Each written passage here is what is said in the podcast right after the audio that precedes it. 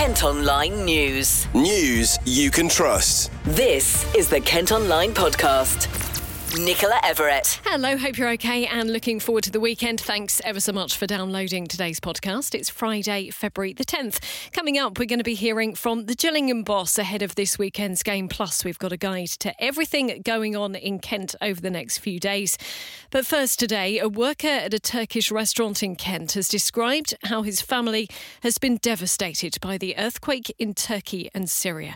More than 21,700 people are now known to have died after the powerful tremor struck on Monday.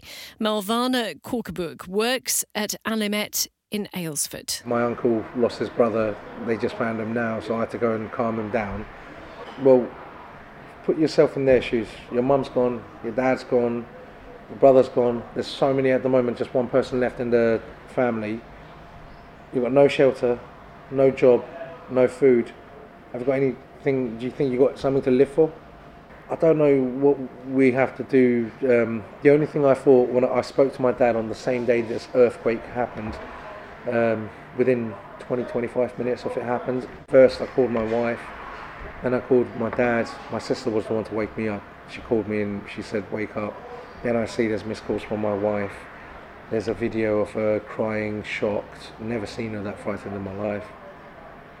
Immediately I hanged up to my sister and said, Okay, I'm, I'm to need to check on Ezgi called Ezgi, my wife's name is Ezgi, called her, she was devastated. Then I called immediately mum and dad. They're saying, we're fine, we're fine, but your aunt, her, that six story building, nothing's left of it. We got your dad and grandmother, uh, your granddad and your grandmother to safety. The only safety out there at the moment in that minus seven, minus eight degrees with heavy snow was any vehicle you have. You, and with our area, I'm not going to lie, you'd be lucky to have a vehicle because it's not a very um, it's not middle upper class or anything like that. It's sort of lower ends. So not everyone has that luxury. My dad was one of the fortunate ones to have that, and um, believe it or not, he said he ran out with literally. He normally tends to sleep with um, shorts and a vest, so he ran out like that in the cold. He didn't think about anything until he sat in the car and he said, "I need to put something on because everyone's running out," and he feels embarrassed, but our building, he said all the walls were cracked from the side. Your granddad's building, he said, uh, the rear ground floor part, because it kind of sticks out a little bit, is demolished from the centre a little bit. The building's leant back and as if it sat down onto the grass, onto the soil rather. And the entire floor, we have concrete flooring in the front for our cars and stuff, is cracked as if it's as if you ripped a bit of paper from the floor on two sides tiles have exploded, cracked out. I always look forward to going to my hometown because I love the lake. We have nice greenery there, nice scenery there as well. I've got nothing left now. Like literally nothing to go for. The Gölbaşı is wiped out of the map there's no no habitation whatsoever. The restaurant is collecting donations like new clothes and toys to help survivors, and a huge humanitarian effort is underway in Turkey and Syria. Firefighters from Kent have been sent to help, while the UK has also delivered thousands of thermal blankets because temperatures there right now are freezing. All details on how you can donate via the DEC appeal are in the trending section at kentonline.co.uk. Kent Online News. News. Other top stories today, and a man's been shot dead in a street in Erith. Police were called to Pembroke Road just before nine last night. Witnesses have described hearing two loud bangs and seeing a group in balaclavas. A murder investigation is underway. So far, no one's been arrested. A teenage boy has been treated in hospital after being stabbed during a robbery in Herne Bay. He was reportedly attacked by someone in Avenue Road last night and had his iPhone stolen, which has since been recovered. The victim and his friend flagged down a car car and got a lift to hospital. Officers want to speak to the man who helped them. A man's admitted causing the death of a motorcycling legend in a crash on the A21 in Kent. Paul Smart from Eynsford near Dartford died when the bike he was riding collided with a car that had done a U turn on the Lamberhurst bypass in October 2021. David Gladwell, who's 65 and from Ackland Close in Plumstead, pleaded guilty to causing death by careless or inconsiderate driving. He'll be sentenced at Crown Court. A teen teenage boy's been arrested after police seized more than 50 wraps of heroin and crack cocaine in Medway. A knife was also found following reports of suspicious activity in Chatham Town Centre. The 17 year old has been charged with drug offences and is due in court on Monday. Now, we mentioned this in the podcast yesterday, and it's been confirmed the amount we pay in council tax in Kent will be going up by around 5% from April.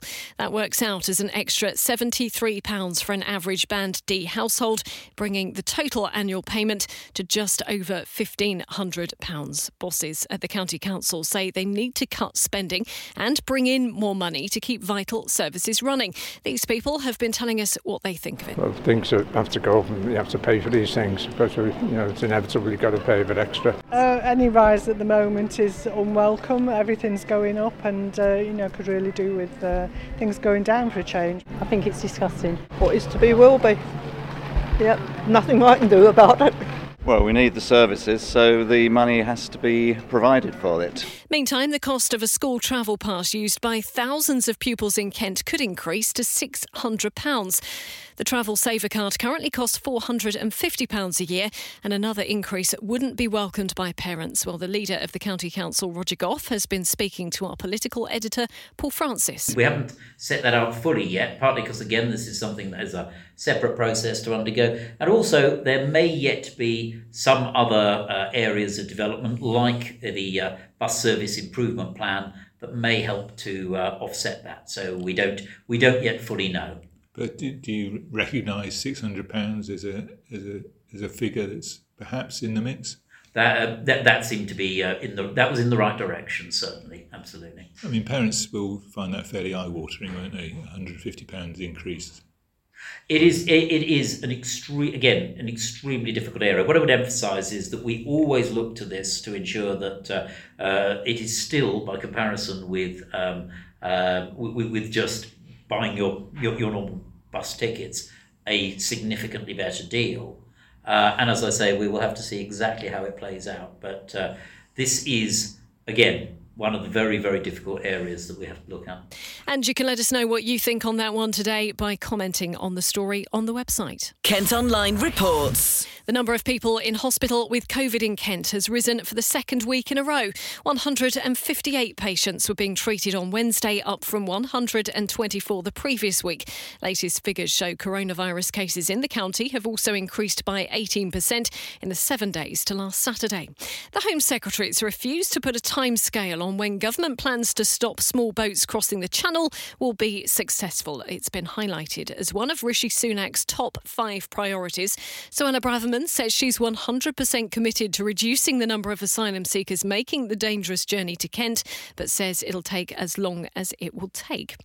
This is one of our most read stories on the website today. A huge transformation of the former Debenham store in Canterbury could finally be given the go ahead soon.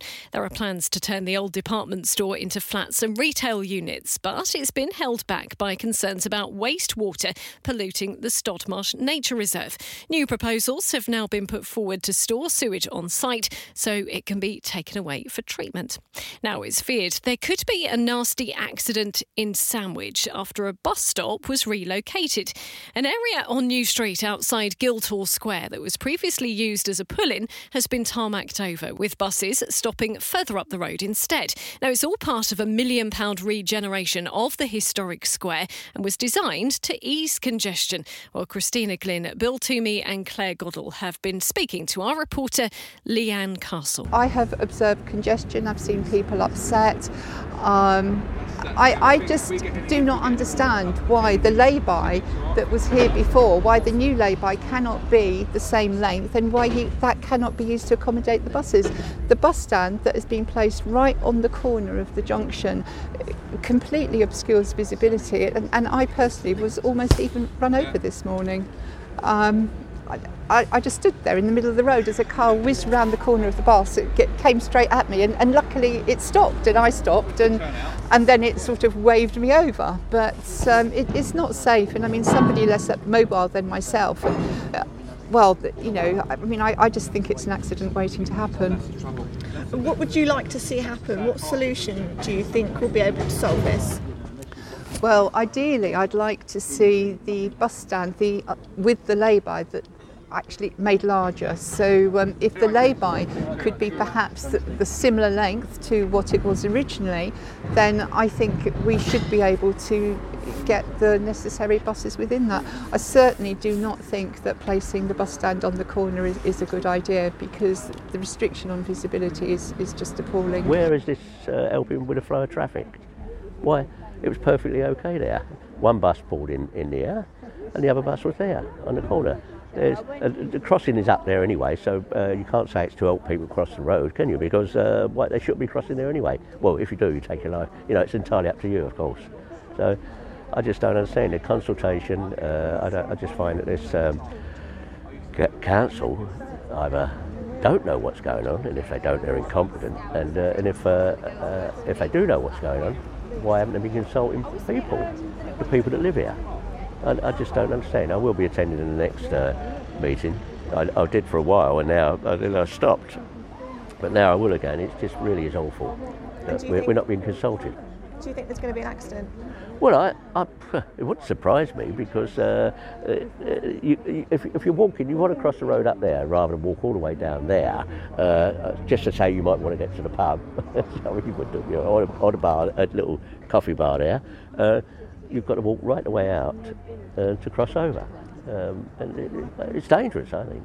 Really. I can't quite understand how it was decided and how they've left it operational in such a dangerous way. I think that's, um, in reality, anyone that looked at it would see that it's not working for the town, and um, it's the danger aspect. It's it's quite unnerving. I've helped quite a few people across the road. I come into town three or four times a week. Um, particularly anyone with mobility issues or the elderly have really struggled, even though it's one way, to know can they step out? Are they stepping behind a bus, behind um, deliveries? So that's what I can't. I really can't understand the danger side of it. And from your point of view as a resident, was uh, did this sort of just come out of the blue? Was there any sort of consultation on it? My understanding is that it's been in the making for about four years. I became aware of the issues around the Guildhall concourse about seven or eight years ago, and that's when the plans first started to rumble.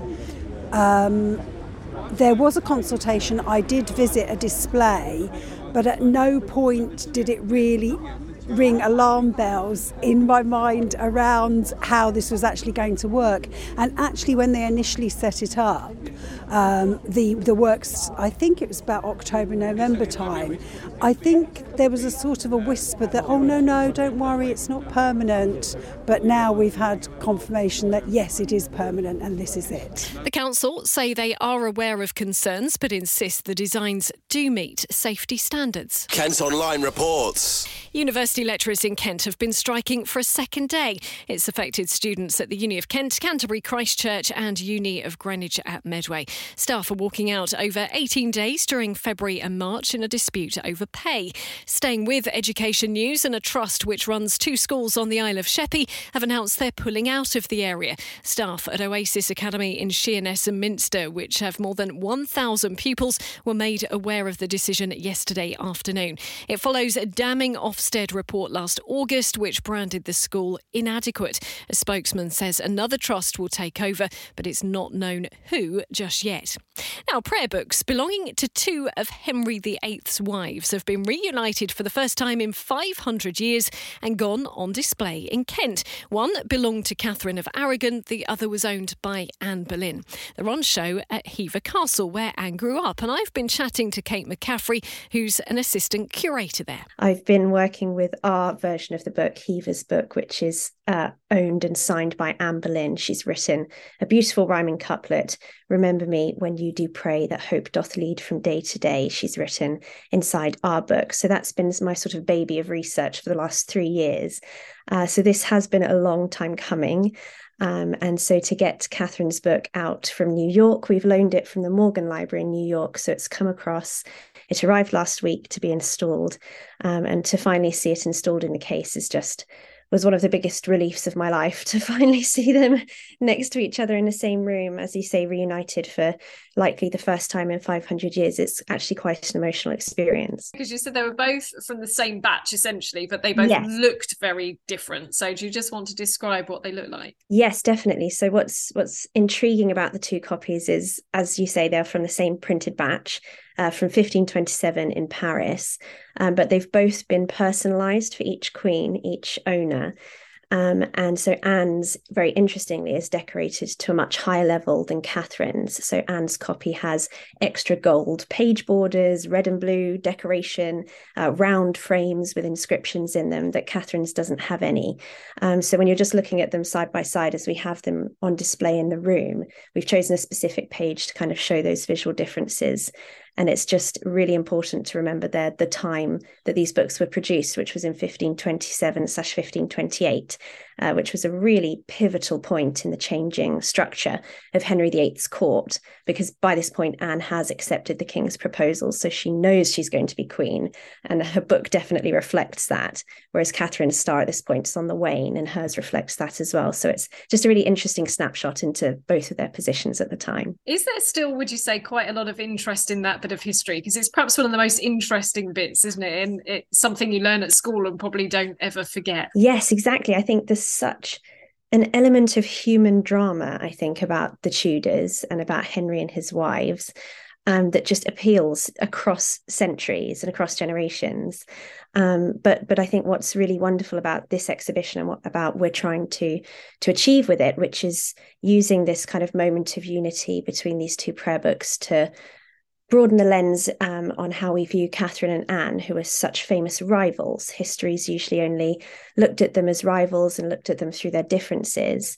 And we're trying to use these two prayer books as a way to re examine their relationship with one another, but also look at what else united them as well as divided them. And I think that's a very kind of current theme at the moment in, in scholarship and in popular history is it's sort of in a post Six the musical era. You know, we're trying to get uh, her story rather than history back. So looking at the wives as individuals um, outside of Henry's lens is, is something that's really important and really current, and and this exhibition plays nicely into that. And tell us what else you've got on display because it's obviously it's not just the prayer books that you can see. There's plenty of other things that have gone on show. Yes, so we've got some wonderful items on show aside from the prayer books. We have a never before exhibited panel portrait of Catherine of Aragon, uh, which is situated in the same room as the two books, and we've placed her so that she's looking over her own book. Um, we have a collection of miniatures um, from the 16th century onwards of all the key players. Again, a few of those have never been seen before in exhibitions. We have a wonderful panel from Dunstable Priory, which has um, Catherine's pomegranate and Tudor rose emblem combined on it. And we have some wonderful costumes as well on display. We're very lucky to have a collection of four costumes from Starz's recent production, Becoming Elizabeth, on display. So we have one for Elizabeth, one for Mary, uh, one for Edward, and one for Catherine Parr. So that's in the section of our exhibition which looks at Catherine and Anne as mothers and how their relationship mapped onto the relationships of their daughters, Mary and Elizabeth who became uh, England's first two queens regnant. So it's like that point of unity as well between Catherine and Anne, who who didn't give Henry the son that he so longed for, but they gave him two daughters whose legacies long outlived that of his eventual son. And we also have, uh, to finish the exhibition, the coronation gown um, that Cate Blanchett wore in the Elizabeth films that she made in the early 2000s. So that's a real showstopper sort of ending for us. The exhibition will be running until November. Kent's first Greggs drive through has opened today. It's at the former medical centre in Milton Regis near Sittingbourne. Bosses say it's created 15 jobs. And Kent's youngest football chairman has told the podcast more about his plans to open a wine bar. Stuart Fitchie says he was inspired after visiting the Wine Palace in Monte Carlo, a luxurious two story off licence in Monaco Yacht Club. The 31 year year old reckons the shop on Tower Parade in Whitstable will reinvigorate the area. Something that I've been wanting to do for ages because we've got a lovely beach there. And I've been on the beach so many times where you wanted to kind of get something, you know, a, a bottle of wine or some beers or something for the beach, and there's nothing really here. So you've either got to go into town or you've got to go into Tankerton. Um, this is, you know, in the summer months, they are going to have tables and chairs out the front We're going to do kind of like variety of different alcohol. So you do wines, beers, spirits, but then also we're going to do kind of takeaway teas and coffees and like light selection of pastries. Kent Online Showbiz. Ahead of the Brit Awards tomorrow, a Kent man's been named Songwriter of the Year. Kid Harpoon from Chatham co wrote and co produced Harry Styles' third album, Harry's House. Meanwhile, DJ David Guetta has scooped Producer of the Year. And ahead of the Brits tomorrow, Canterbury's very own Mimi Webb has got her own show over on our sister radio station KMFM as they build up for the Brits. She's nominated for Artist of the Year. You can tune into that tomorrow from 5. And now, with a roundup of everything going on in Kent over the next few days, here's Sam Laurie. February is in full swing, and we're just about to enter half term territory, which can only mean one thing. There are lots and lots of family friendly activities going on across the county this week. If you're looking for ways to keep the kids entertained during the school holidays, there's so much to do this week. From Lego building workshops to outdoor nature trails, craft workshops, animal encounters, and more, there is definitely something for all tastes. We've got a bumper roundup of everything going on this half term with 21 activities to choose from up on Kent Online, so make sure you check that out for your full guide to family days out. There are also two brilliant musicals taking place this weekend, and there's still a chance to catch both of them if you're quick enough.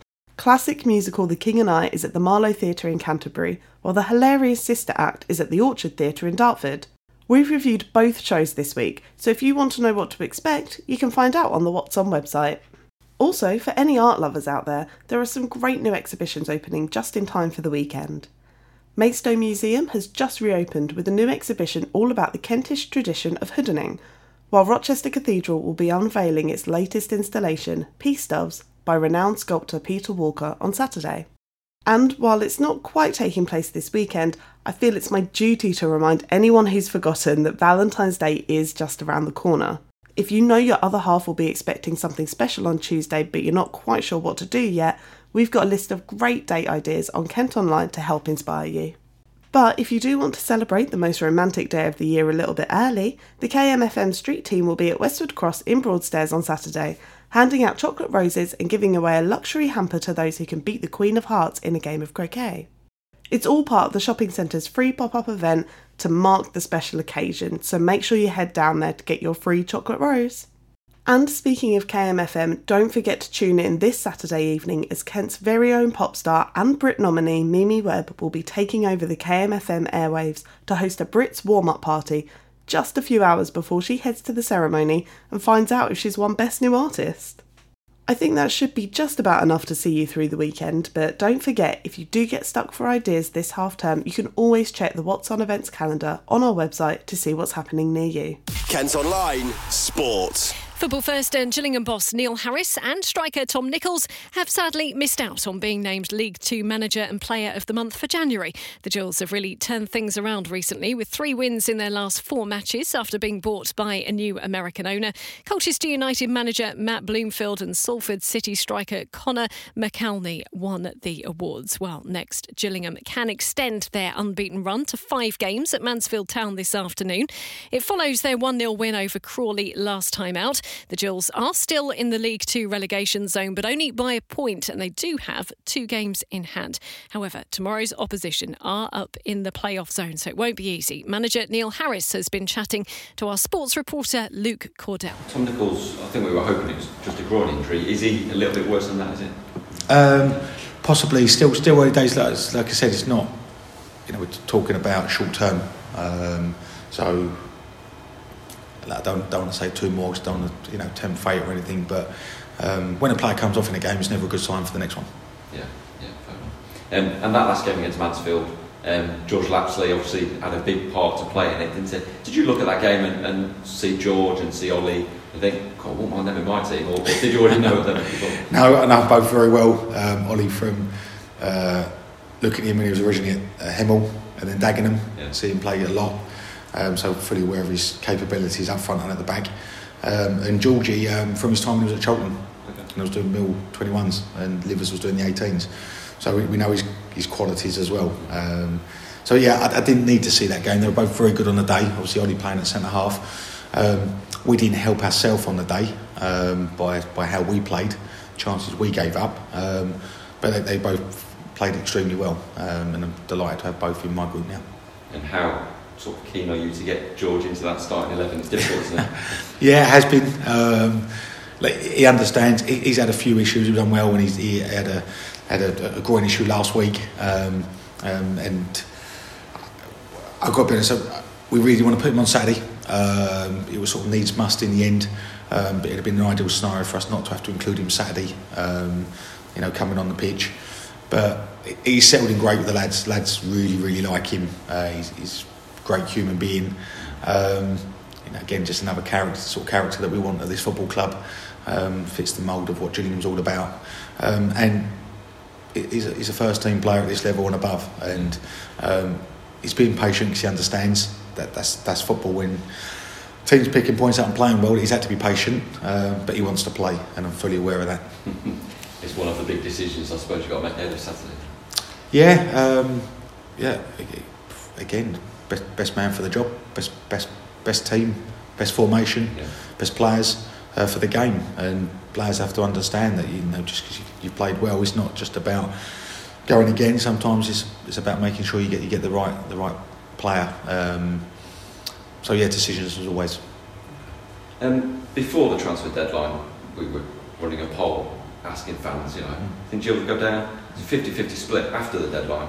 97% of people think Gills will stay up. Um, you must, your confidence levels must have been raised a little bit as well. Um, or were you yeah, always confident? Um, no, no, no, because we've got seven goals in mm. 23 games. So no, I don't, can't can't sit here and lie to you. you know, was was wasn't confident at all. Um, a lot more confident now. Ten points in four games is, is a great start. And I, I, look at my group, I look at my players, my team, my squad, and think that's a good good squad. That's a good team. It's a good squad, um, and that gives me belief and confidence in the group moving forward. But we just have to keep doing what we're doing. We, we're not going to be unbeaten for the rest of the season. We are going to lose games of football, um, and it's how we respond to those negatives. Um, we are going to lose players for injury um, and, and illness, and it's how we respond and strength in depth. And you know, for us, it's about making sure nothing's changed. Making sure, come May the eighth, that we're above that dotted line rather than below it. And you know, getting away from that danger as soon as possible is, is key to us. But at the moment, it's just we're rolling with the, the wave and, and the feel good factor and and we just really can't wait for Saturday. Kick-off tomorrow is at 3. You'll be able to follow the match action at kentonline.co.uk or have reaction to the result in bulletins on KMFM on Sunday morning. Plus, you can hear more in Monday's podcast. On to cricket now, and Kent have signed the Muslim Athlete Charter to show support for diversity and equality. It follows a racism scandal at Yorkshire's club. The charter aims to increase understanding of Muslim players and fans' cultural needs. And in tennis, Emma Raducanu has been awarded a wildcard entry for next month's Indian Wells tournament. The 20 year old from Orpington missed the cut for direct entry after slipping to 80th in the world rankings. She's not played since being knocked out of the Australian Open in the second round by Coco Gauff. Well, that's all from us for today. Thanks ever so much for listening. Don't forget, you can follow us on Facebook, Twitter, Instagram, and TikTok. Plus, you can get details on the top stories direct to your email each morning via the briefing. And to sign up to that, you just need to head to Kent kentonline.co.uk. Whilst you're on the site today, don't forget to check out the latest review from our secret drinker. I hope you have a fantastic weekend. We'll be back with the podcast on Monday. News you can trust. This is the Kent Online Podcast.